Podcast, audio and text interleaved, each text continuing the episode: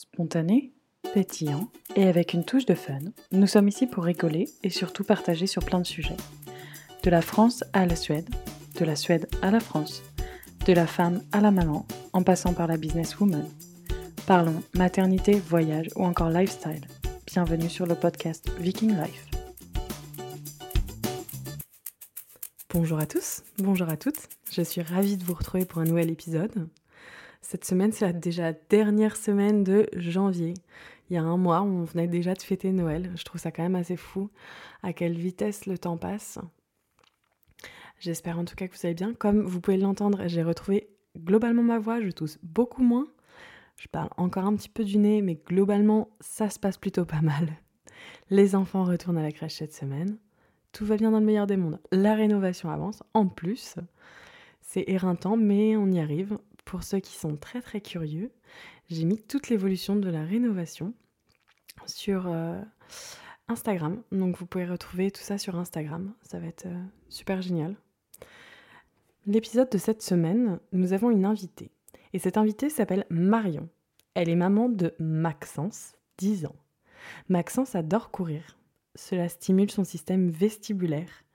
Si vous êtes comme moi, pas trop au point sur ce que c'est, c'est un organe sensoriel barosensible situé dans l'oreille interne qui contribue à la sensation de mouvement et à l'équilibre.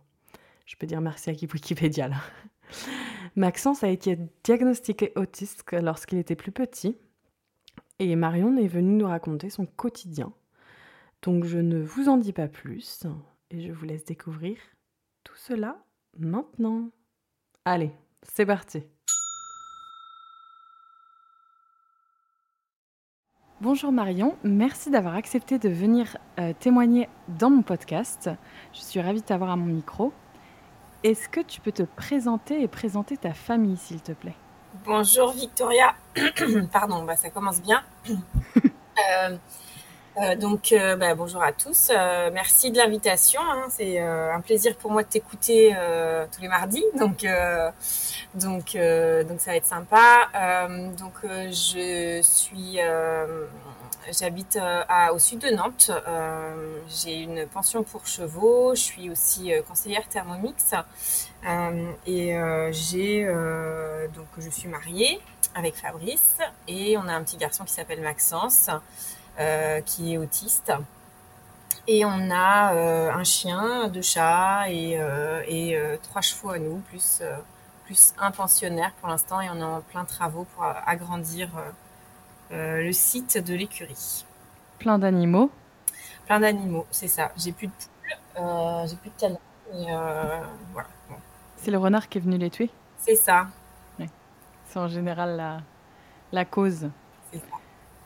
On va parler plus en détail de Maxence. Comme tu viens de le dire, Maxence est autiste. Est-ce que tu peux nous, nous expliquer ce que c'est? Oui.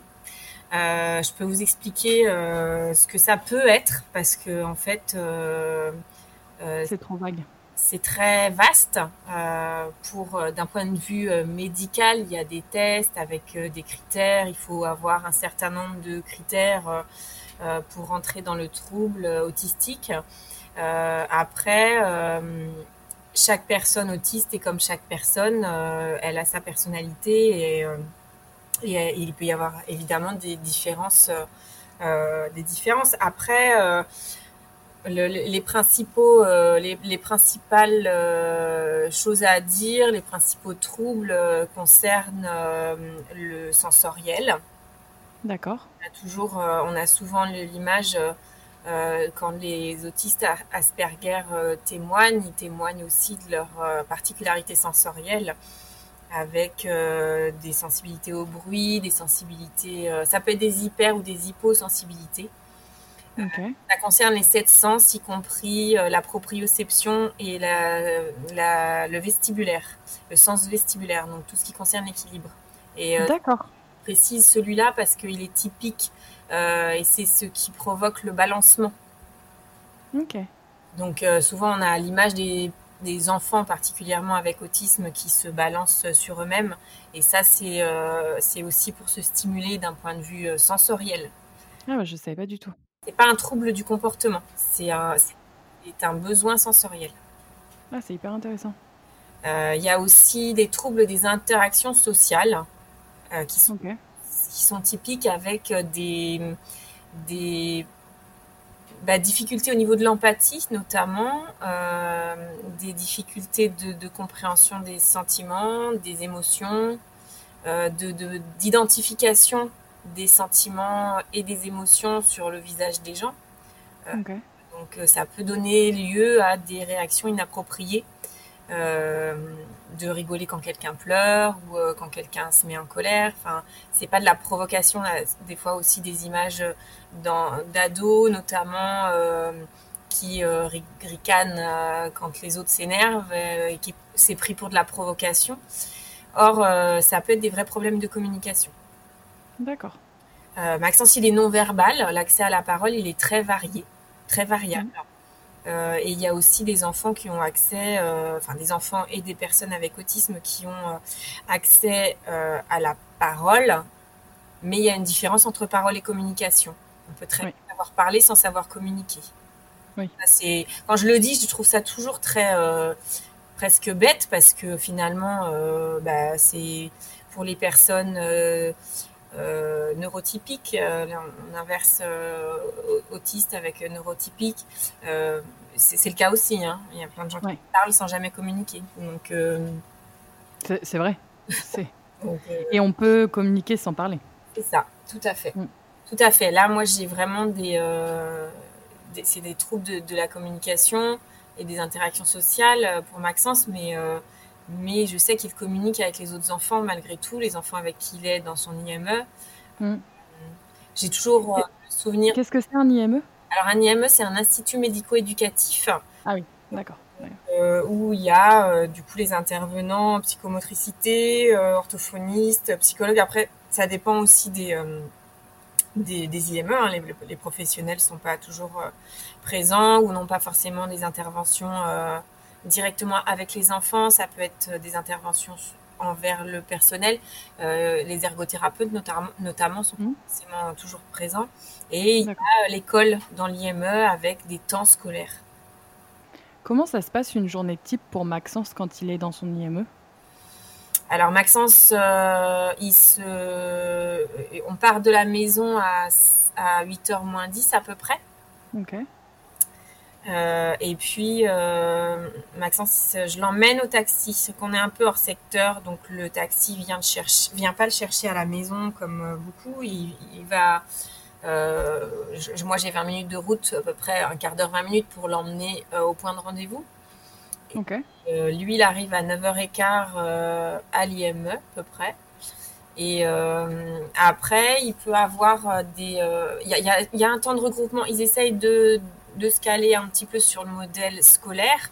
Euh, c'est juste qu'ils sont euh, moins nombreux. Les encadrants, c'est des moniteurs, monitrices éducatrices, des éducateurs. Et euh, du coup, il y a des temps d'apprentissage par atelier structuré.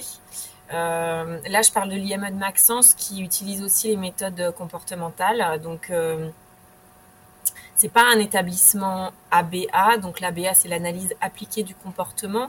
C'est une méthode qu'on peut utiliser avec les personnes avec autisme pour euh, euh, favoriser la communication et les apprentissages, euh, qui est basée sur le renforcement, le renforcement okay.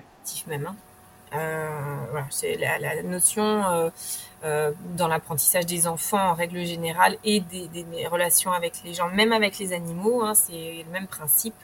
Euh, on a soit on renforce, soit on punit, et dans le renforcement ou dans la punition, il y a du positif ou du négatif. Mm. Voilà. Bon, après, c'est des, choses un peu euh, techniques, mais euh, moi j'ai fait plusieurs formations, donc je je j'entends assez la connaissance cette façon de faire. Et du coup, l'atelier structuré, ça fait partie de la méthode Teach. Et la méthode Teach, c'est la suite de la méthode ABA. C'est pour à la base, hein, sur le papier comme ça. Évidemment que sur le terrain, on adapte, hein, mais euh, Enfin, ils adaptent. mais la méthode Teach, c'est la, suite et c'est vraiment des ateliers structurés. Et le but, c'est d'avoir des séquences d'apprentissage très claires. D'accord enfants. Comme ça, c'est euh, répété, et ce qui fait qu'on peut introduire les différents apprentissages possibles, comme le tri, euh, comme euh, l'emboîtement. Après, du coup, on peut finir sur les apprentissages scolaires. Ok. C'est un gros résumé hein, pour les gens qui écoutent et qui connaissent. je fais ce que je peux. Hein. non, mais c'est bien parce que j'y connais rien et tu vois, j'apprends déjà plein de trucs. Donc, euh... ouais, il y a plein de choses à creuser sur, euh, sur ces méthodes-là parce que c'est vraiment des méthodes euh, qui sont utilisables pas uniquement pour les enfants avec. Bah, c'est utilisable partout au final. Voilà, pour les enfants euh, tout petits, euh, pour les enfants avec des troubles des apprentissages, des troubles 10, etc. c'est structurer les apprentissages et c'est être renforcé dans son apprentissage. Oui. C'est vraiment des notions. on est toujours dans la bienveillance et dans le positif en fait. D'accord. Donc euh, ça, ça marche pas autrement. Hein. C'est prouvé scientifiquement, la punition n'est pas éducative. Ce qui est la base. C'est ça. Euh, Mais du coup, euh, donc Maxence est scolarisé, il va dans cette IME tous les jours. J'imagine. Comment? Je finis juste, excuse-moi. Pardon, non, c'est moi. Vas-y. La journée, parce qu'il y a atelier structuré. Après, il y a aussi de la musique, des, il y a de, une salle sensorielle pour, euh, euh, pour, euh, bah, pour justement la stimulation sensorielle. Il y a aussi l'orthophoniste qui intervient. il travaille sur la communication avec un classeur avec des images dedans, communication par échange d'images qui s'appelle le PEX, partie de l'ABA. Euh, et puis euh, les temps d'apprentissage sont aussi les temps de repas, euh, de, les temps de goûter, bah, pour tous les apprentissages en psychomotricité et en autonomie. Et il y a un gros travail sur l'autonomie, notamment pour Maxence de la propreté. Voilà. D'accord. Et Maxence, il, y va de quelle heure à quelle heure? Il rentre, il repart de là-bas vers 16h30 et nous, voilà, le temps qu'on aille le chercher, il arrive il rentre vers 17h30 en règle générale. Super. Nickel. Et donc là, il est scolarisé en IME. J'imagine qu'il y a eu d'autres choses avant, parce que j'ai repris un peu peut-être dans l'ordre. Euh, du coup, tu as ta grossesse. Comment se passe ta grossesse? Ma grossesse s'est bien passée. Euh, je... Après, bon, il est prématuré, il est né à 7 mois et demi. Mais j'avais aucun signe euh, annonciateur de quoi que ce soit. Euh, mis à part le stress euh, de la création de l'écurie, puisqu'on a fait ça en même temps. L'écurie, elle a commencé à sortir de terre en juillet 2010 et Maxence, il est né en avril. Il est né fin avril. Et du coup, il était prévu pour juin. Et il était prévu pour juin. Donc tous les deux, les, ouais, les deux projets étaient en même temps. C'est ça. Ok. Tout à fait. Et donc, du coup, ton accouchement se passe bien? Euh, se passe bien. Euh, oui, après c'était long. Euh, il a eu la ventouse. voilà, je, se passe bien. C'est pas un, voilà, c'est pas un souvenir mémorable. Ouais. Même parce que parce que du coup j'ai eu un stress à la fin de l'accouchement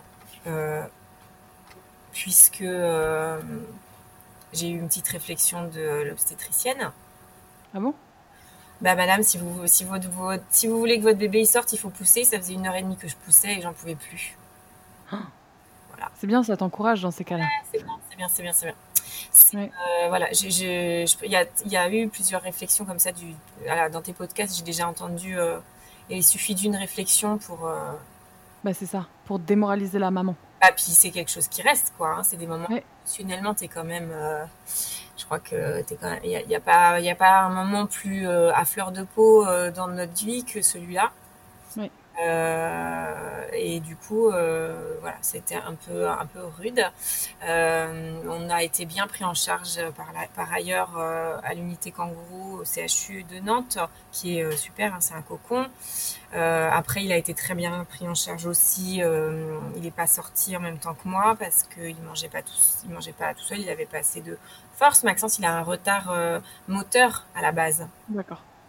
Il a marché à 4 Et ça, c'était dès le début au final C'était dès le début, ouais. Dès le début, euh, la, maternité, ils ont vu qu'il y avait un strabisme aussi dès le début. Euh, il y a plein de choses qui ont été vues dès le début. Comme il était prématuré, il a été, on a été envoyé vers un médecin pédiatre du réseau Grandir Ensemble qui s'occupe de suivre les enfants prématurés. Donc elle a, elle, les, les, examens par âge sont plus poussés que pour euh, euh bah, que, sans prématurité. Ça dure plus longtemps. En général, le rendez-vous euh, des, euh, je sais pas, je me rappelle plus, mais six mois, un an, il doit y avoir neuf mois, un an. Je crois qu'il y a bah, les cinq mois, sept mois. Oh, je dirais des bêtises parce que je les suis pas forcément, mais à peu près, ouais, tous les. On a pas mal de rendez-vous qui sont coordonnés avec les vaccins. Voilà, bah, y a, là, il y a toute un, une grille de questionnaires euh, pour euh, surveiller les acquisitions euh, psychomotrices. Ok. Où, du coup, à neuf mois, il n'est pas assis. Donc, donc la, la, pédiatre nous a envoyé faire un bilan, enfin, faire un suivi de kiné neuromotrice pour la stimulation, donc avec, avec comment? Une euh, comment ah je vais pas retrouver le nom euh, une hypotonie axiale. Ah, donc donc on a commencé en libéral et okay.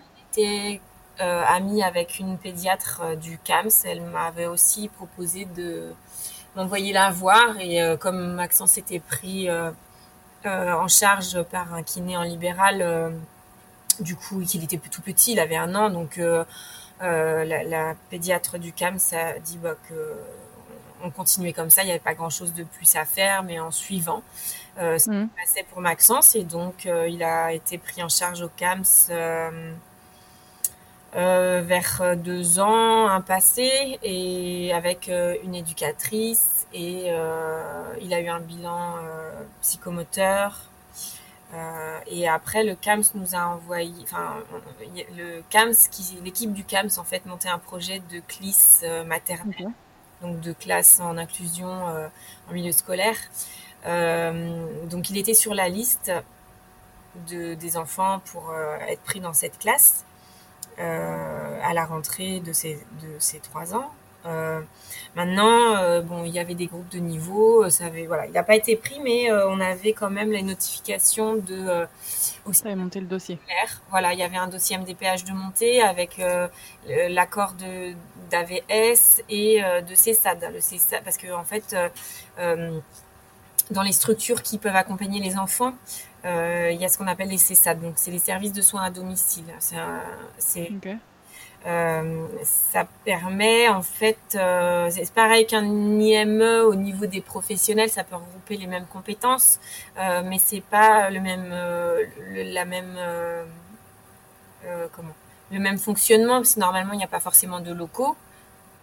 C'est ça d'où nous on a été après, et il y avait des locaux, mais en l'occurrence normalement c'est des interventions sur les lieux de vie de l'enfant. D'accord après maintenant, une psychomotricienne qui a besoin euh, de la salle de, de psychomotricité à l'école, bah, ça peut être compliqué parce qu'en général, la psychomotricité à l'école, elle est prise par l'école. Donc, euh, donc euh, du coup, euh, c'est quand même pratique euh, quand il y a des moyens pour avoir euh, des locaux et pouvoir avoir des locaux pour l'orthophoniste avec du matériel spécifique. Et, c'est hyper pratique au final. Bah ouais, c'était franchement hyper pratique. Au final, du coup, il n'a pas été pris en CLIS, mais comme on avait les notifications pour l'AVS et le CESAD, il y avait un CESAD mmh. à côté de chez moi. Donc, on nous a envoyé vers le CESAD et la au début, il n'était pas scolarisé et en fait, euh, on avait quand même les réunions avec l'école. Euh, donc, on avait une ESS avec l'école, une équipe éducative et euh, et en fait, l'enseignante référente du rectorat a proposé à ce qu'il soit scolarisé parce que, en fait, d'un point de vue social, enfin, je, il, il marchait pas. Ouais. Il n'y avait pas de gros troubles du comportement. Mmh. Euh, donc euh, voilà, il n'y avait pas de raison de ne pas le scolariser. Et comme il était pris en charge euh, soit à la maison et ou alors en halte garderie avec des tout petits, elle voulait voir si ça le tirait vers le haut. Et donc, du coup, il est rentré à l'école. il avait trois ans et demi. elle a trouvé une AVS pratiquement tout de suite, alors que normalement, c'est quand même la croix et la bannière. Et donc, ça s'est très bien passé. L'instit, je l'avais rencontré déjà bah, un moment avant et c'était la directrice de, de l'école et elle était tout à fait partante. Elle avait déjà eu dans sa classe une petite fille trisomique et voilà, elle savait que euh, que bah, fallait les prendre comme ils étaient et que euh, et que L'école pouvait leur apporter autre chose que euh, les acquis scolaires. C'est vrai. Et bah, c'est super qu'ils puissent être scolarisés. Bah, déjà qu'il ait pu être scolarisé, je pense que c'est énorme en fait. Tout petit, scolarisé tout petit, c'est énorme. Je, je, pense que en termes de en termes de, développement, en gros, si tu veux un, regrouper. Euh, on parle beaucoup de l'inclusion et on veut de l'inclusion pour les enfants pour qui c'est possible un maximum parce que euh, bah parce que entre eux euh, un enfant neurotypique qui court, qui regarde les oiseaux voler dans le ciel, qui dit oh regarde l'oiseau, un enfant autiste qui est dans sa bulle, ils vont ils vont pas s'auto-stimuler vers le monde extérieur alors que alors que avec des enfants neurotypiques si en fait. Est-ce que tu as vu une différence toi quand il a été à l'école? Alors c'est un peu difficile euh, parce de, répondre, mais euh, euh, c'est un cheminement en fait et c'est une suite d'apprentissage. Des fois on me demande parce que alors maintenant c'est plus le cas parce qu'il y a il à l'IME l'ergo, l'ergothérapeute, mais il, y a il y a encore cette année et l'année dernière l'ergothérapeute à l'IME, mais l'année d'avant c'était en libéral et le mercredi matin je faisais la course à ergothérapeute et puis après euh, orthoptiste. Et on m'a demandé euh, qu'est-ce que est-ce que je voyais euh, des résultats sur l'ergothérapie. Mmh. Et je peux pas séparer les résultats d'intervention d'une personne avec l'autre en fait. oui, d'accord. Et je vois ce que tu veux dire. C'est un tout et, ouais. et, alors pour pour le coup l'école je je, je, pense que, euh, euh, en tout cas, il y a eu des rituels d'appris à l'école. Euh, des comment le fait de voir. Ça l'a habitué à une nouvelle assistante. Il a dû apprendre de nouvelles choses. C'est ça. En ABA, on dit qu'il faut que pour valider un apprentissage, que pour qu'il soit considéré comme généralisé, qu'il puisse être répété alors je, je, m'excuse si je, si je dis des bêtises, euh, mais pour, euh, pour, euh, pour moi c'est trois fois de suite dans deux environnements différents avec deux personnes différentes. Ah oui.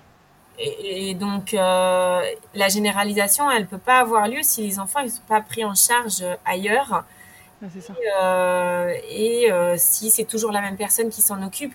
Et, en plus, il y a une sorte de lassitude. Moi, le, avec le kiné, on avait eu ça. Euh, le kiné qui était super, il s'entendait, il, s'occupait. Maxence était content en plus parce que c'était un homme, avait des femmes qui s'occupaient de lui.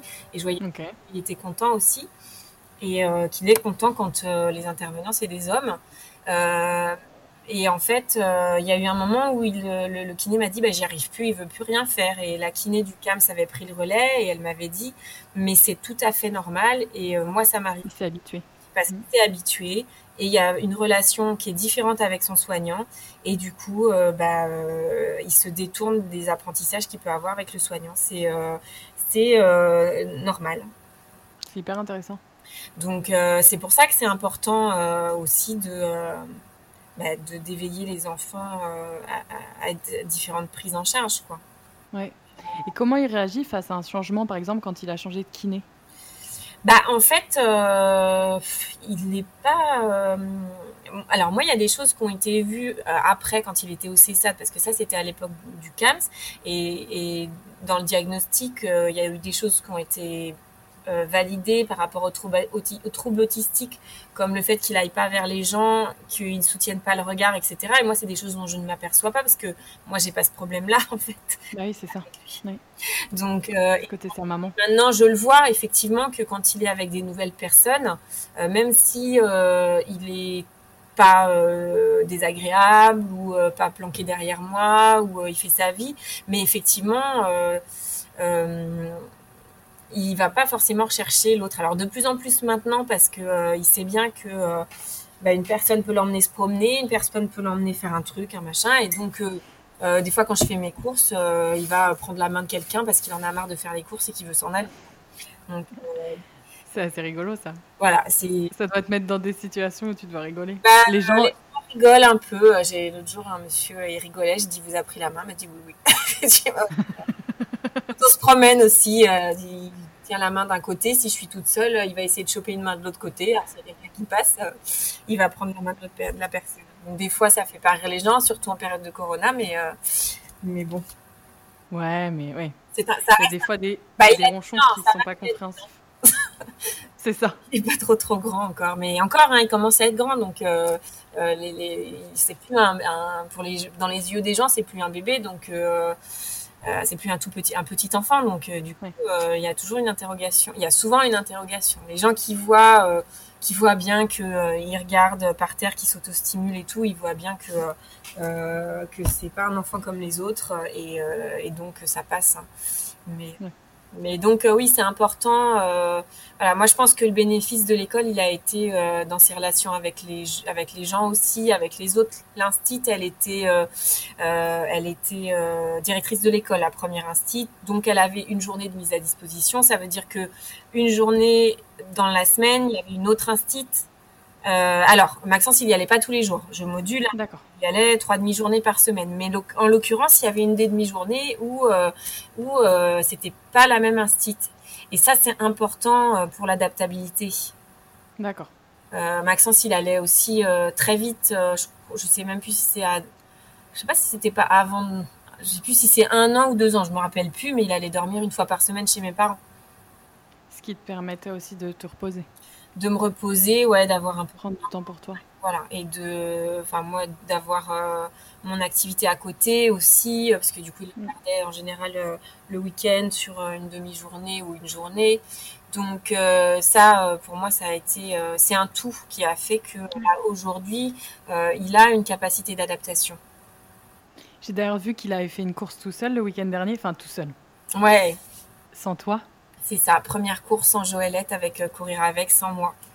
Euh, bah, c'était top en fait parce que moi j'avais pas comme il y a le corona on avait prévu des rassemblements mais bon euh, j'avais pas noté les dates j'avais pas bloqué donc j'avais posé un rendez-vous et euh, du coup je voulais euh, faire ce rendez-vous là euh, c'est un atelier culinaire donc donc j'avais besoin de ce temps là et, et donc bah, il a été comme les autres enfants dont les parents courent pas parce que tous les tous les parents des enfants de, qui sont, font partie de Courir Avec euh, ne sont pas forcément des coureurs. Donc, euh, Qu'est-ce que c'est exactement Courir Avec? Comme ça, on peut réexpliquer. Euh, une association qui s'occupe de faire voyager les enfants à travers la course à pied. Et donc, les Joëlettes, c'est une chariote qui a une seule roue. Et donc, il faut au minimum deux personnes si c'est de la marche, mais en gros pour la course à pied il faut euh, cinq personnes. Et donc on fait des courses euh, locales, des courses régionales et aussi euh, un voyage par an. Alors moi ça fait depuis un peu plus d'un an que je fais partie de cette association. Mhm. et, et, du coup, Maxence a fait plusieurs courses en Joëlette. Donc, son point de repère, c'est les Joëlettes. Il y avait aussi des gens qui connaissaient moi, j'ai pas d'inquiétude. Euh, Fabrice euh, en avait un petit peu, euh, mais de le laisser. Voilà, de le laisser. Bon, après, il était avec mes amis. c'est une de mes amies qui me le ramenait, des gens qui connaissaient bien. Il y avait en plus les, les filles de ma mon amie Julie qui qui, qui étaient là à l'arrivée. Donc voilà, c'est aussi des points de repère tous les gens qu'il connaît. Donc euh, même si tout s'est bien passé. Ouais, c'est ça, ça s'est très bien passé et je, je moi j'avais aucune appréhension, enfin aucune. Je vais pas dire que j'avais aucune appréhension. Euh, j'avais un petit peu de stress. En plus, il faisait très froid. D'habitude, il porte pas ses gants. Enfin, c'est la première fois qu'il a gardé les gants et, et les mitaines. J'ai dit à Julie, euh, c'est un, un, petit peu empoisonné parce que là euh, il faut absolument qu'il garde ses gants. J'ai fait plusieurs sorties avec le fauteuil de course à pied. Enfin, il y en a eu deux où il n'a pas voulu rester sur le fauteuil. Et je pense que c'est parce qu'il avait froid aux mains. D'accord. Et quand il veut pas rester sur le fauteuil, il marche avec toi? Ben, Ces fois-là, j'ai commencé à le faire marcher. Ouais, et ça, c'est tout nouveau parce que euh, euh, Maxence, il commence à avoir un petit peu de. un petit peu trop de. être un petit peu trop grassouillet. Euh, Il marche, mais il court pas. Il a marché à 4 ans et demi. voilà, quand il court, il marche vite et il part les épaules en avant, les fesses en arrière. Donc forcément, ça marche pas longtemps. Et, mmh. et du coup, pour lui faire faire un peu d'exercice en fin novembre, là, le pédopsie m'a dit ça serait bien de le faire marcher une demi-heure par jour. Bon, alors quand il va à l'IME, évidemment, je ne peux pas. Ouais. L'instant, hein, parce qu'il fait nuit, il fait nuit euh, tôt, il fait froid. et ah, puis souvent, en fin de journée, j'ai aussi des choses à faire. Donc, euh, donc, euh, mais, mais, par contre, là, c'est pas une demi-heure qui peut marcher, c'est une heure en fait. Je m'en suis aperçue pendant. Ah bah génial. Ouais, c'est super. Et alors, on fait pas beaucoup de, de kilomètres, mais en l'occurrence, ce mercredi dernier, la première fois que on faisait une sortie de nuit, enfin, on a commencé dans le jour et dans la, dans la nuit, il voulait pas rester sur le fauteuil. Et du coup, on l'a fait marcher, on était trois, on l'a fait marcher et euh, il a marché 4 km. Bah super. Bah ouais, je... et dans, dans la nuit, avec sa perception des choses à lui, enfin voilà, je... Ouais. Je, ça m'a épaté. Je me suis dit, on est, on est dans la mouise. Fabrice était parti faire une course, il n'était pas là pour venir nous chercher. Parce, un moment, parce que nous, on avait froid aussi à un moment quand même. Donc, euh, donc bon, on a, on a fait 11 km, on a fait 7 km en courant et on l'a descendu deux fois on a réussi à le faire remonter. Génial. il avait vraiment les mains plus chaudes, donc euh, je pense que c'était lié à ça. Donc ça l'a réchauffé. C'est ça. Donc là, ce week-end, euh, en Joëlette, euh, le, garder les, les, gants et des mitaines en laine que j'avais mis par dessus parce qu'il faisait vraiment trop froid. Quand ils sont assis dans la Joëlette, ils bougent pas. Bah c'est ça. Hein. Ouais. Tu te refroidis vite. Hein. donc tu te refroidis quand même très vite.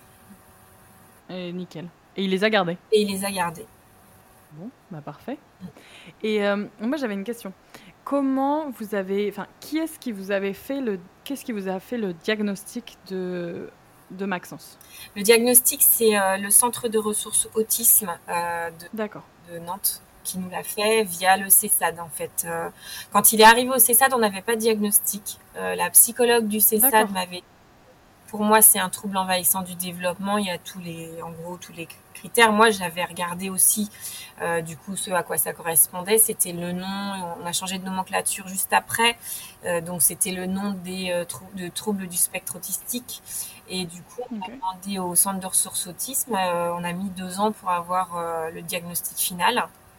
Euh, ouais, Le diagnostic, il avait 5 ans passé. Donc il y a deux tests. Un test avec les parents, un questionnaire qui retrace la vie de l'enfant, euh, mhm. et un test euh, avec l'enfant. D'accord fait par la psychologue du, la psychologue du centre de ressources autisme. Je m'avance pas sur le fait que le, le CRA, donc euh, euh, le centre de ressources autisme, fasse toujours des diagnostics. Euh, Je sais même pas si c'est différent entre CRA, entre régions, entre départements, j'en sais rien du tout. Il euh, faut vraiment se renseigner, euh, appeler au CRA et quoi qu'il arrive, on arrive toujours à avoir quelqu'un au téléphone pour poser la question de qui peut, euh, s'ils sont habilités à faire le test, les tests s'appellent l'ADOS et l'ADI. Euh, ADI et ADOS, hein, c'est le L et le L apostrophe. Euh, Et du coup, je sais, je saurais pas te dire les, le sigle, je sais plus. Euh, mm. et en tout cas, c'est les deux tests qui sont pour moi. Quand on dit, quand on dit à quelqu'un, votre enfant, il a un trouble autistique, euh, la seule chose qui peut prouver qu'il a un trouble autistique, c'est d'avoir fait la DOS et l'ADI. Si euh, avant ça, pour moi, on n'a pas de certitude sur euh, le trouble parce que parce que si on écoute les choses, si tu écoutes bien ce que j'ai dit, ce que j'ai décrit de l'autisme, on a tous des troubles autistiques à un moment donné. c'est ça. Il y a des troubles obsessionnels, il y a des compulsions, il y a les troubles sensoriels. Quand tu parles avec les gens, tout le monde a. Je le fais tout le temps, moi. Bah, tout le monde a des troubles sensoriels. À un moment, on est, on est, enfin, on est tous, par rapport à l'aliment, à l'alimentaire. Hein, Maxence, il a, il a pas de particularité alimentaire par rapport aux textures, par rapport à la température. Euh, moi, j'ai, voilà, un jour, j'ai une amie qui est venue avec son fils, euh, qui venait des États, elle était, elle habitait aux États-Unis. Euh, son fils est né aux États-Unis. je sais plus quel âge il avait, et en fait, quand on a appris le goûter, je, je savais déjà qu'il y avait des, des, des questionnement. Et il avait eu un diagnostic d'Asperger aux États-Unis. Ils étaient revenus dessus parce qu'il avait de l'empathie, soi-disant, alors qu'en fait, pas du tout. C'était pas du tout de l'empathie qu'il exprimait à ce moment-là. Mmh. Et en fait, moi, quand je l'ai eu au goûter, je lui ai dit, écoute, euh, il a quand même des, des grosses particularités sensorielles. C'est une vraie piste. Après, c'est pas une condition suffisante. D'accord. Moi, je suis pas médecin, mais euh, en gros, je lui ai dit là. Euh, y a... Mais tu as dû tellement faire de recherches que tu, peux voir des choses. Bah, il y a des choses qui sont qui sont parlantes. Après, c'est pas une condition nécessaire et suffisante. C'est comme si on dit que un de tes enfants reste dans sa bulle, ouais. ça veut rien dire un alignement de voiture, enfin, tu vois, une obsession sur l'alignement des petites voitures. Ou des... Ah, bah, c'est rigolo que tu me dises ça, j'en ai un, il le fait tout le temps. Bah oui, mais ça fait partie de l'apprentissage, en fait. Bah, c'est ça, oui. Après, on se pose la question quand euh, il te fait une crise, si euh, tes fourchettes, elles sont mal rangées dans ton tiroir, en gros. Euh, c'est. Voilà, mais, mais bon, voilà, on va, on, on tire pas de conclusion hâtive. des tests, ils existent, et c'est pas pour rien. Mm. Euh, avant, je dis ça parce que tu vois, ça me fait monter déjà un peu parce que euh, euh, le psychologue scolaire, il peut dire que l'enfant a des troubles autistiques. Bah ouais, mais il n'a pas fait le test et non. Et il faut aller plus loin. Spécialiste, il faut aller plus loin. Peut-être que c'est un enfant qui a juste des troubles d'apprentissage et c'est pas, c'est pas les troubles autistiques et les troubles des apprentissages, c'est pas la même chose. Non. Et comment tu l'as vécu d'apprendre ça? Est-ce que ça t'a soulagé? Du coup, tu pouvais faire plus de recherches dans ce domaine-là? Bah oui, après, euh, il y a l'étiquette, mais pour moi, l'étiquette, elle, ouvre des portes, en fait. Elle ouvre oui, c'est ça. Et euh, j'ai le droit à quoi euh, Comment, comment, voilà, de, de savoir, et, de savoir qui est ton enfant, en fait. Ouais. C'est juste ça, de, de, savoir. Dans... Alors, ce qui est délicat avec le, les troubles autistiques, c'est que on n'a pas de pronostic pas hmm. savoir jusqu'où il peut aller. Mais en même temps, c'est tellement bien de ne pas savoir jusqu'où on peut aller.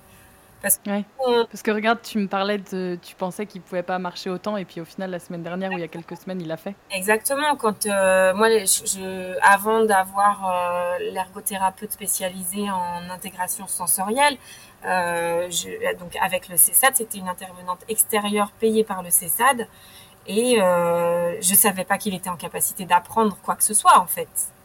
Et elle me disait, on a fait sept exercices dans, dans, une séance de 40 minutes, quoi. Enfin, c'est énorme.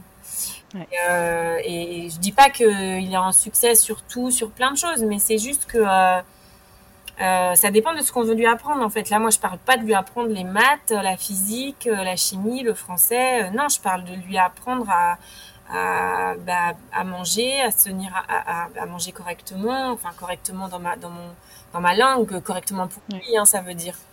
Euh, à, tout, tout est apprentissage, euh, effectivement, la propreté, à marcher, à courir, à interagir avec les autres. Moi, le plus gros apprentissage, le plus important, c'est l'interaction avec les autres.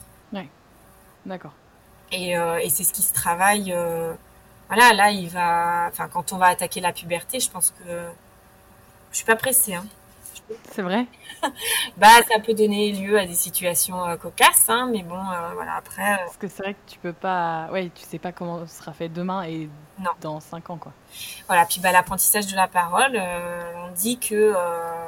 voilà, si j'écoute tout le monde, on va me dire que en gros, c'est un peu trop tard. Voilà, il a 10 ans. mais ouais. voilà, je, ça, ça, je ne je ne perds, enfin, je ne ferme tu... une porte. Bah non. Puis de toute façon, tu peux pas perdre espoir. Non, non, non. Puis euh, c'est aussi de la communication euh, et de laisser le temps. Et ça, je le dis, valable pour lui, mais valable pour euh, pour tous les enfants. Hein. Ouais. Laisser le temps de faire ses propres apprentissages au rythme dont qui est fait pour lui. C'est ça. Et ouais. des fois, il y a des choses qui. Chaque enfant a son rythme. Ouais, c'est ça c'est ça. Mm. Et, et, du coup, euh, je, je, trouve que euh, c'est aussi un luxe de pouvoir se dire, euh, je, je, suis affranchie de toute ambition qu'on pourrait faire pour lui. Mm. Et c'est bizarre de dire ça, hein, mais non. moi je trouve que aujourd'hui, on essaye tellement de normaliser tout le monde que ouais. c'est dommage parce qu'on se prive de la différence de chacun. Et c'est beau. Enfin, c'est beau d'avoir une différence. Ben, c'est ça qui fait avancer, euh, qui, fait, qui se fait avancer soi-même, de savoir qu'est-ce qu'on a comme différence soi-même par rapport aux autres, et, et aussi ça veut dire qu'on écoute les autres, parce que oui. euh, avant de tirer une conclusion sur telle personne a voulu dire telle chose. Il faut d'abord écouter la chose en entier, en fait. Bah, voilà. Donc, c'est évidemment, hein, je n'en sens pas. C'est le quotidien n'est pas facile. Il y a des troubles du sommeil. Il y a. Comment ça se passe le sommeil? Bah, pas terrible. Euh, il a toujours des, il a des médicaments. Il a, enfin, c'est pas vraiment des médicaments tout, hein, mais il a de la mélatonine. Euh, il a, euh, il a comment, du tertian qui est un neuroleptique. et de la mélatonine, il a deux formes. Une forme à diffusion immédiate, une forme à diffusion lente. Mais là, Là, c'est reparti à avoir des réveils à 4 heures. Euh, là, ce matin, c'était 3h45. Et le truc, c'est que comme il fait pas de, il m'appelle pas, il pleure pas, il s'autostimule. Donc, euh, il a besoin qu'on intervienne, en fait. Mais il est dans le noir éveillé. Donc, c'est embêtant pour euh, lui. Ouais. Il doit être fatigué le lendemain. Il le fatigue. les autostimulations sont très fatigantes. Il hein. faut savoir qu'ils sont en mouvement. Il est toujours en train de soit bouger sa tête, soit bouger ses mains. Euh, soit bouger son, son buste. Euh, d'où euh, d'où la course à pied avec le fauteuil et avec les jouelettes. Hein, c'est qu'il y a de la stimulation vestibulaire plus plus. Donc ça, c'est ça de prix sur ses besoins de stimulation vestibulaire. Est-ce que du coup, il dort bien une fois qu'il a fait une course le lendemain? Enfin, le pas généralisé. ça, ça arrive qu'il soit quand même, il se réveille. mais tu vois, hier, il a, dans la, après sur le week-end là, il avait quand même euh, fait euh, euh, comment il s'est réveillé tous les deux jours et du coup le samedi je l'ai laissé se rendormir donc après ça l'a décalé un peu bon voilà après et tu vois hier hier on a marché une heure aussi et, et il s'est quand même réveillé tôt ce matin après il y a tellement de paramètres pour le sommeil ouais c'est ça je peux pas des fois on me disait j'ai pas j'ai jamais tenu de journal du sommeil mmh. maintenant il a qu'il ait mangé correctement ou pas. Enfin, j'avais sur, des fois sur une semaine ou trois quatre jours, en tout cas, essayé de me dire est-ce qu'il a assez mangé le soir, est-ce que euh, machin. Impossible de faire euh, une relation de cause à effet, impossible. Non, il y en a peut-être pas au final. Alors euh, moi j'ai abandonné l'idée d'aller voir un un centre du sommeil parce que c'est 18 euh, mois, 2 ans d'attente pour avoir un rendez-vous. Avec un enfant qui est non-verbal, comment dire, ça va être compliqué de... Je peux pas interpréter pour lui, je, surtout pas. Mm. Et puis, et puis bah, le, cerveau d'une personne avec autisme est particulier et notamment les troubles du sommeil sont récurrents. Euh, c'est peut-être comme ça. C'est c'est peut-être comme ça. Il a peut-être euh, après, il est quand même fatigué et moins disponible pour euh, pour les apprentissages et tout ça. Hein, mais bon. Est-ce qu'il fait des siestes le matin, l'après-midi? Non, non, il fait pas de sieste. Mais depuis tout petit, le sommeil c'est compliqué. Depuis D'accord. Les, les siestes c'était compliqué aussi. Hein. Moi j'ai fait des tours et des tours de de forêt là avec le landau. il hurlait. Hein. Il était bercé pourtant, hein, mais il hurlait. Et il ne fatiguait pas. Enfin, au bout d'un moment, euh, je ne pouvais rien faire. Euh, en, je l'ai porté aussi en écharpe. Euh, Ça marchait pas Non. Non, non. Comment, je me demande comment tu as réussi à faire qui. Comment tu as réussi à faire tout cet apprentissage du sommeil? Juste de la patience de la patience, oui. Après, euh, le, en fait, quand euh, je suis arrivée au CAMS, euh, c'est une des premières choses dont on a parlé. et c'est la médecin du CAMS qui a donné la prescription mélatonine, qui est une prescription classique pour les enfants avec autisme. C'est une hormone, il n'y a pas d'accoutumance, il n'y a pas d'effet secondaire.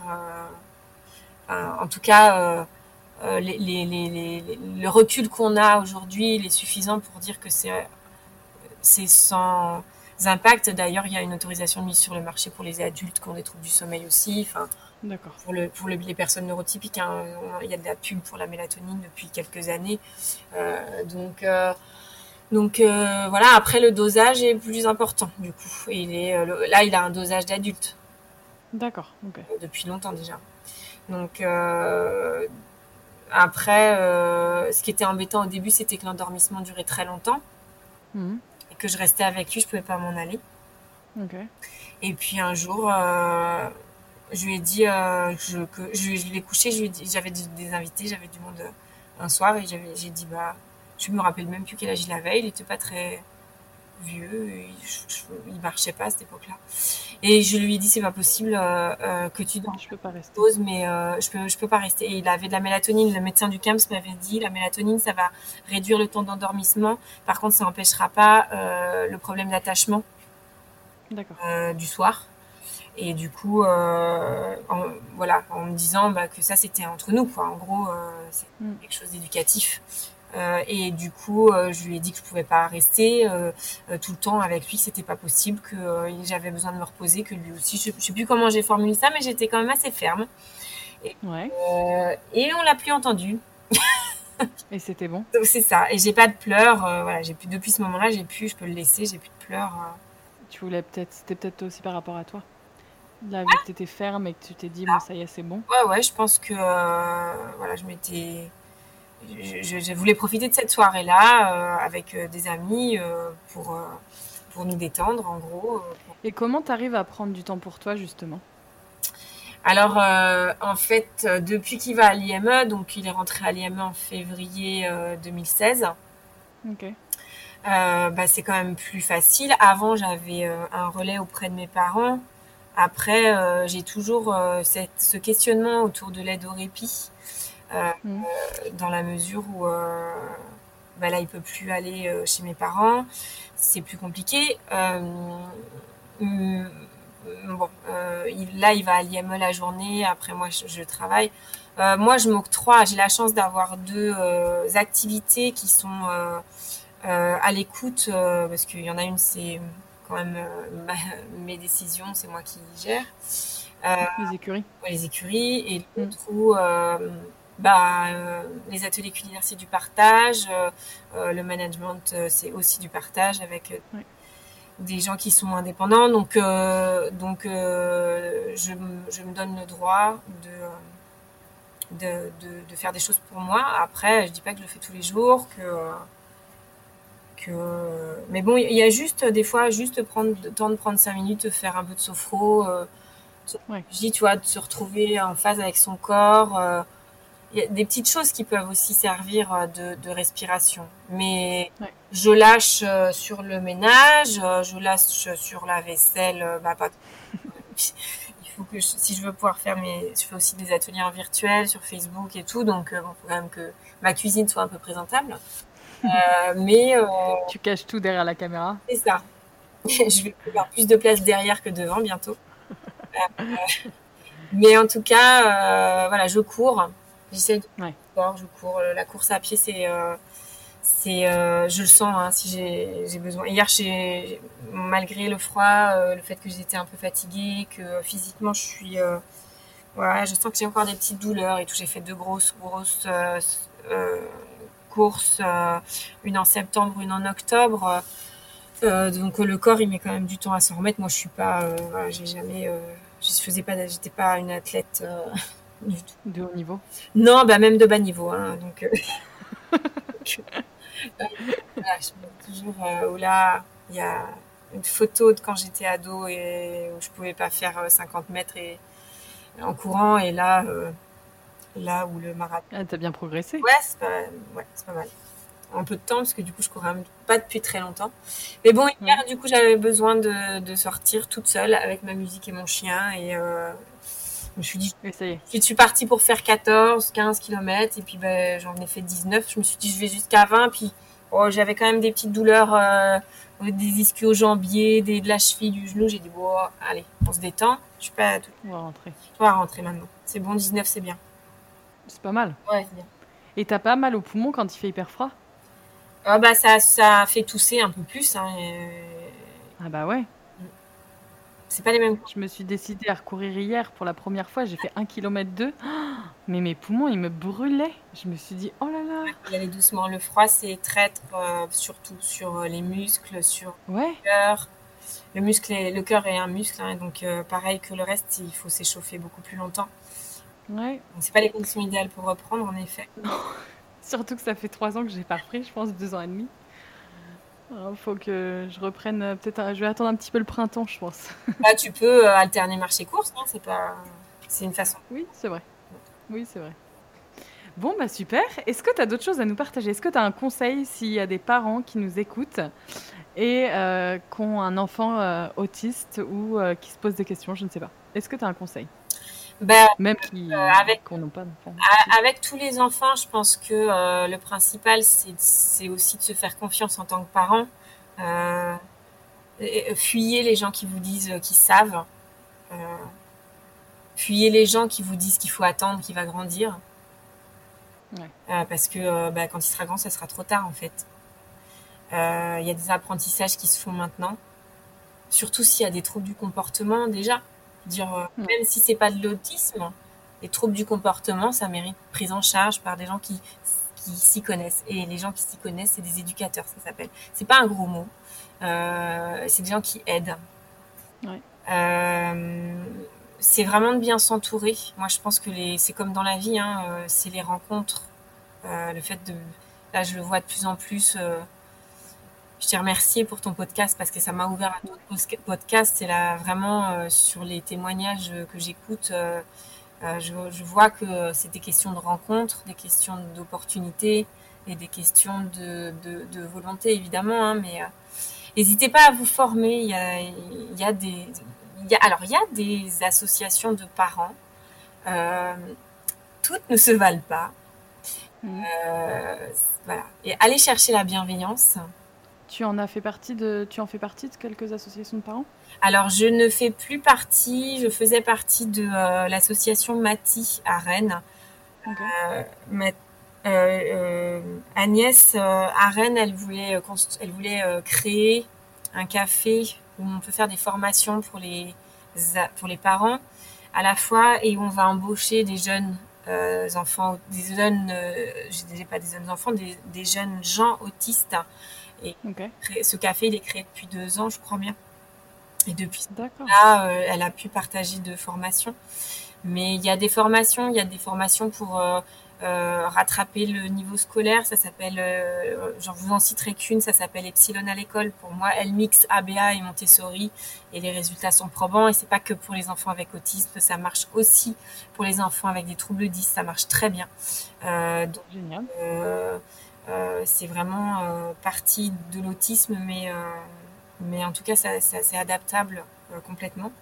aller chercher un test aller chercher les, professionnels. Le, problème, c'est que les pédopsychiatres, euh, qui sont euh, les plus compétents euh, en matière d'autisme, à Nantes, il y en a un, par exemple, et bah, il prend plus de nouveaux patients. quoi. C'est pas, c'est pas possible, en fait.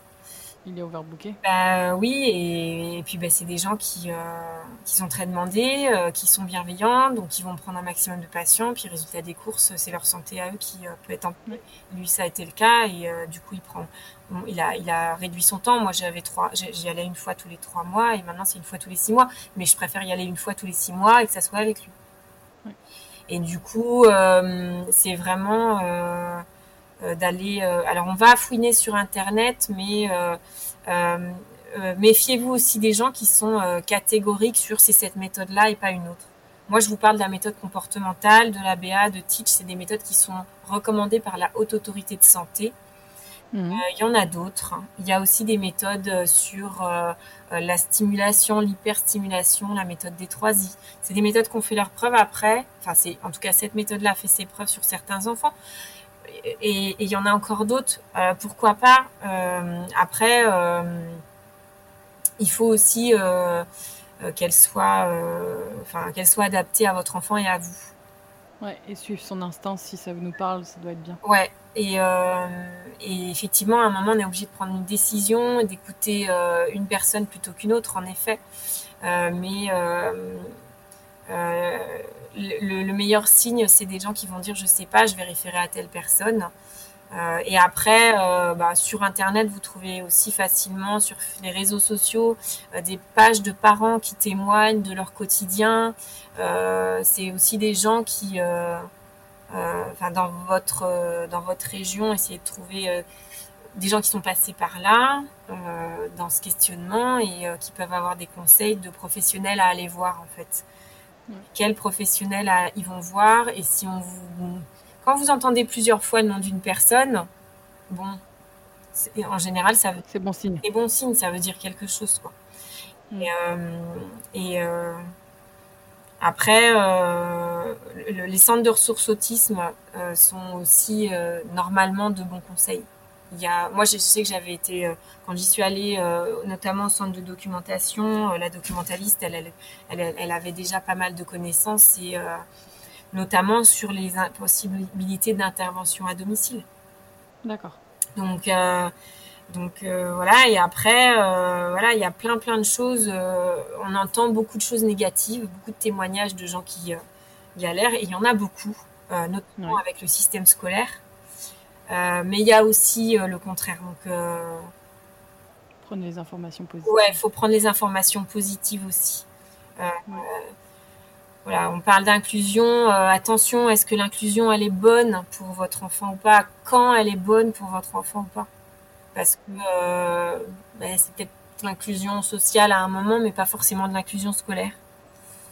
Euh, donc voilà, c'est l'école elle est bonne pour pour certains enfants, pas pour d'autres. Je, je, le dis parce que je le dis en rigolant, mais euh, mais euh, quand on voit les quand on entend les témoignages, euh, moi, notamment d'instit, hein, moi j'ai des amis qui sont mmh. j'en ai une qui m'a dit c'est qui voulait changer d'école parce que c'était juste pas possible la direction, le, comportement de la direction, notamment par rapport au handicap. Oui, ça m'étonne pas. Donc on a encore pas mal de choses à à progresser. Enfin, il y a vraiment des choses où il faut qu'on progresse là-dessus. Ouais. Et, euh, et puis, euh, et puis bah, de, prendre, euh, de prendre les apprentissages, voilà, de, de s'engouffrer dans les apprentissages avec leur enfant quand ils sont possibles, de, de, de regarder, d'observer, d'écouter euh, l'enfant parce que il dit plein de choses en fait. Il y a, ce qu'il est dit plein de choses et, euh, et, de toute façon un professionnel il vous demandera aussi, il va faire son observation, mais un bon professionnel il va aussi vous demander ce que vous, vous avez vu. Il faut être entouré de bons professionnels aussi. Oui, c'est ça. Et, euh, et, normalement, les IME euh, s'ouvrent aussi. Enfin, moi, je suis, je suis en questionnement parce qu'il a beaucoup de transport et que ça le fatigue énormément. Je pense que par rapport à ses apprentissages, c'est un problème. Euh, il a quasiment 2h20 de transport par jour. Oui, c'est vrai que c'est beaucoup. Bah, moi, j'ai trouvé qu'il était fatigué à une période. J'ai demandé au pédopsie ce qu'il en pensait et, et il m'a dit la première chose qu'il m'a demandé, c'est combien de temps de transport il a. Et il m'a dit, vous, vous seriez dans quel état si vous aviez tout ce transport-là par jour? Et euh, voilà, sauf que, euh, sauf que la pédagogie sur l'IME, euh, le fait qu'ils soient maintenant tous, enfin, sont, tout le monde est pratiquement formé à la méthode PEX. En intégration sensorielle, il y a aussi des gens qui sont formés. C'est un, une responsabilité de se dire, voilà, je est-ce qu'on change pour moins de transport et un IME peut-être moins performant Après, les IME tous sont en train de changer, donc euh, parce que, ah oui. Bah, euh, oui, euh, l'inclusion est là, l'inclusion est de plus en plus l'objectif et, ce qui est demandé par le gouvernement, c'est c'est de penser de penser inclusif quoi. Alors après, l'école, elle n'est pas elle n'est pas encore prévue pour, par contre, l'école c'est bien de penser aux IME, mais pour que les écoles euh, puissent accueillir les IME, il faut que les écoles soient, soient un peu modifiées. Oui, là, c'est peut-être pas demain la veille. L'histoire, je vous le dis. Bah, mm. En tout cas, euh, ça, ça ne présage. Euh, voilà, je sais pas si ça présage des choses bonnes parce que ça veut dire qu'il y a des de ce que j'ai entendu. Hein. Je, je, pareil, je fais un résumé et j'ai pas entendu tout, j'ai pas lu tout, donc je suis pas la science infuse. Donc euh, je veux juste euh, ce que j'ai entendu pour l'instant. En tout cas, c'est que euh, il y aurait des places de supprimer dans les IME, mais que derrière on n'aurait pas dans les écoles. Bah, les places, elles sont pas forcément disponibles dans les écoles en fait. Mm. Comment nous après Ah c'est ça. Donc c'est un vrai combat. Hein bah, c'est euh, c'est une société qui fonctionne euh, qui fonctionne comme ça en, en, excluant d'abord ouais. et en demandant d'abord si on rentre dans le moule en fait. Ouais. Et au lieu d'inclure tout le monde et de voir. Pas comme ça que fonctionne de tous les pays. Donc, je crois que dans les pays, enfin, moi, j'y ai pas vécu en Suède, mais je pense que dans les pays du nord de l'Europe, ça se passe pas comme ça. Ah bah non, pas du tout. Hein. Mais c'est assez impressionnant d'ailleurs. Et il y a un truc qui m'avait d'ailleurs marqué quand je suis arrivée en Suède, c'est que partout, mais enfin vraiment tu as partout, les fauteuils roulants peuvent aller dans tous les magasins, tous les restaurants. Et en fait, on a eu ce problème-là parce que le frère d'Oscar est en fauteuil roulant et quand on est venu en France, j'ai réservé un restaurant le premier soir et quand on va, on ne pouvait pas rentrer avec le fauteuil. Et ça, j'y avais même pas pensé avant d'aller. Ouais, ouais. Bah, et, et c'est idiot, hein, mais euh, euh, dans, dans, dans, des concepts euh, pourtant très sympas. Enfin, moi, je suis allée à Paris. On, on a fait un petit séjour à Paris parce que j'ai des amis euh, qui vivent dans les dom-toms qui viennent, ben, qui venaient régulièrement en métropole. du coup, il y a deux ans, et c'est là qu'est née mon idée d'acheter un fauteuil de course à pied, c'est que euh, on est allé à Paris et l'année d'avant, je l'avais porté. là, j'ai dit c'est pas possible, je pourrais pas le porter tout le temps comme on a fait. Euh, là, il avait pris du. Est-ce que dans le métro, dans tout Et euh, du coup, j'avais pris un fauteuil. J'avais loué un fauteuil à, la pharmacie et et on a été manger. Il y avait de la famille, de mes amis qui étaient là aussi, donc on a on a, on a fait notre balade au Père Lachaise en fauteuil roulant. Je t'explique même pas avec ouais. du Père Lachaise, c'est super, hein, parce que c'est conservé comme comme comme dans comme c'était. Le Père Lachaise, c'est c'est un, un, comme un patrimoine. Mais alors, en fauteuil roulant, comment te dire, c'est juste une horreur. C'est pas possible. Ah ben, euh, le, le, fauteuil roulant, il a morflé. Hein, Et du coup, après ça, euh, on va euh, dans un restaurant, un café-restaurant où ils faisaient euh, des planchas, enfin des, des, planches apéro avec de la charcuterie, du jus de fromage et tout. Et le concept, c'était des chaises hautes et des assises hautes. Ah. Alors avec un enfant qui ne tient pas assis à sa place, qui passe son temps à descendre, à remonter, et bah, du coup, il a mangé dans son fauteuil. Et puis bon, bah il y avait euh, le, fils de mon ami qui euh, qui euh, liait avec lui, qui s'occupait un peu de lui et, et bon, ça s'est très bien passé. Et puis bah c'était comme ça. De toute façon, on n'avait pas trop le choix. c'est le premier qu'on a trouvé, on n'en trouvait pas. Enfin, bref, c'était comme ça. Et ça s'est très bien passé. Mais du coup, il y avait une grande marche pareil pour pour monter. Il y, avait quelques tables, hein, mais c'était une grande tablée. Tu pouvais être que sur sur un zinc, quoi, en gros, en hauteur. Ouais. Donc, on n'y pense pas. Euh, ouais, non et Paris, euh, bah Paris, oui, le métro, j'ai fait, euh, j'ai fait le premier jour et après euh, j'ai dans le métro, on a, on était tous les quatre, tous les quatre, tous les cinq même avec le fils de, de mes amis dans le métro. Euh, et on s'est regardé, on s'est dit est-ce qu'on le séjour on va pas on va pas être dans le métro? Et on est tombé sur une dame qui nous a dit non mais laissez tomber hein, c'est pas possible. Elle avait le cas avec euh, elle a deux ans dans ses deux enfants euh, je crois qu'il y en avait un qui était autiste et qui était en fauteuil roulant aussi. Euh, enfin elle m'avait dit euh, non mais laissez tomber c'est le bus ou la marche à pied hein, et le oui, ça le bus voilà le, elle a dit, ah là, c'était au mois d'août, donc elle a dit, le bus, ça va, vous n'allez pas perdre trop, trop de temps, mais le, le, métro, il euh, faut abandonner l'idée. Hein. Ouais. C'est pas, après, le métro n'a pas été construit à une époque où euh, le handicap euh, était visible. Hein. Donc, ouais, c'est vrai. Donc, voilà, donc, ce, que, ce que ça a dit aussi, c'est que je m'empêche pas de faire des choses. Mmh. Maxence, on est, on est allé en Guadeloupe, il avait 4 ans, il marchait pas. Euh, on est allé euh, donc à Paris plusieurs fois. Euh, j'essaye. Et, heureusement que tu t'empêches pas de faire des choses. Non, il faut pas s'empêcher de faire des choses. Il faut essayer d'adapter. Ça va être fatigant. C'est forcément différent. Mais... Différent, ça peut être fatigant, euh, mais mais c'est aussi ça qui qui éveille. C'est aussi ça qui qui rend les enfants adaptables. c'est de les stimuler, c'est de leur proposer un cadre de vie qui change euh, pour faire en sorte que leur cadre de vie puisse être adaptable. Et ça, je pense que euh, une fois qu'ils sont adaptables et qu'on peut euh, aller dans des endroits, ils apprennent aussi la patience, ils apprennent à attendre, ils mhm. apprennent enfin, à, se comporter en société en fait.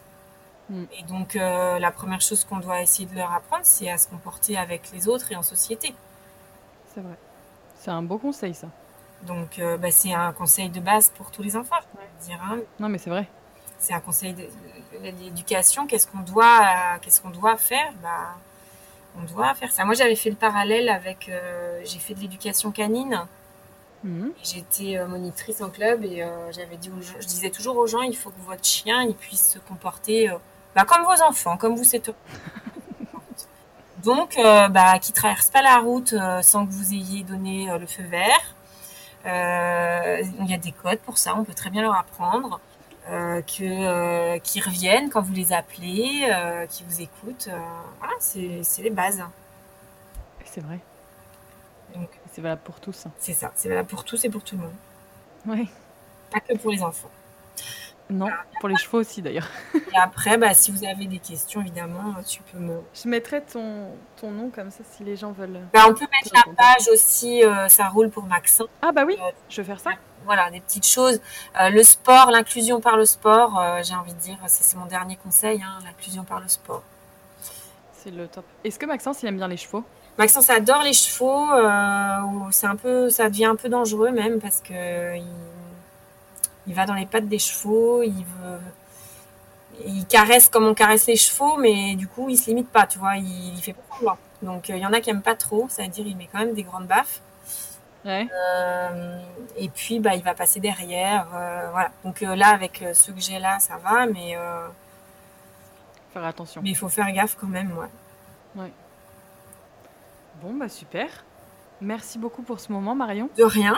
Merci à toi. Euh, je mettrai tous les liens dans, le, dans la description de l'épisode. Et puis, bah, écoute, je te dis à très bientôt et euh, bon courage pour tout. Merci beaucoup. Pour cette année 2020 qui est une. J'allais dire 2020. Meilleurs vœux à toi dans tous tes projets. Voilà. Et, euh, aussi bah, à, tous tes auditeurs et tes auditrices.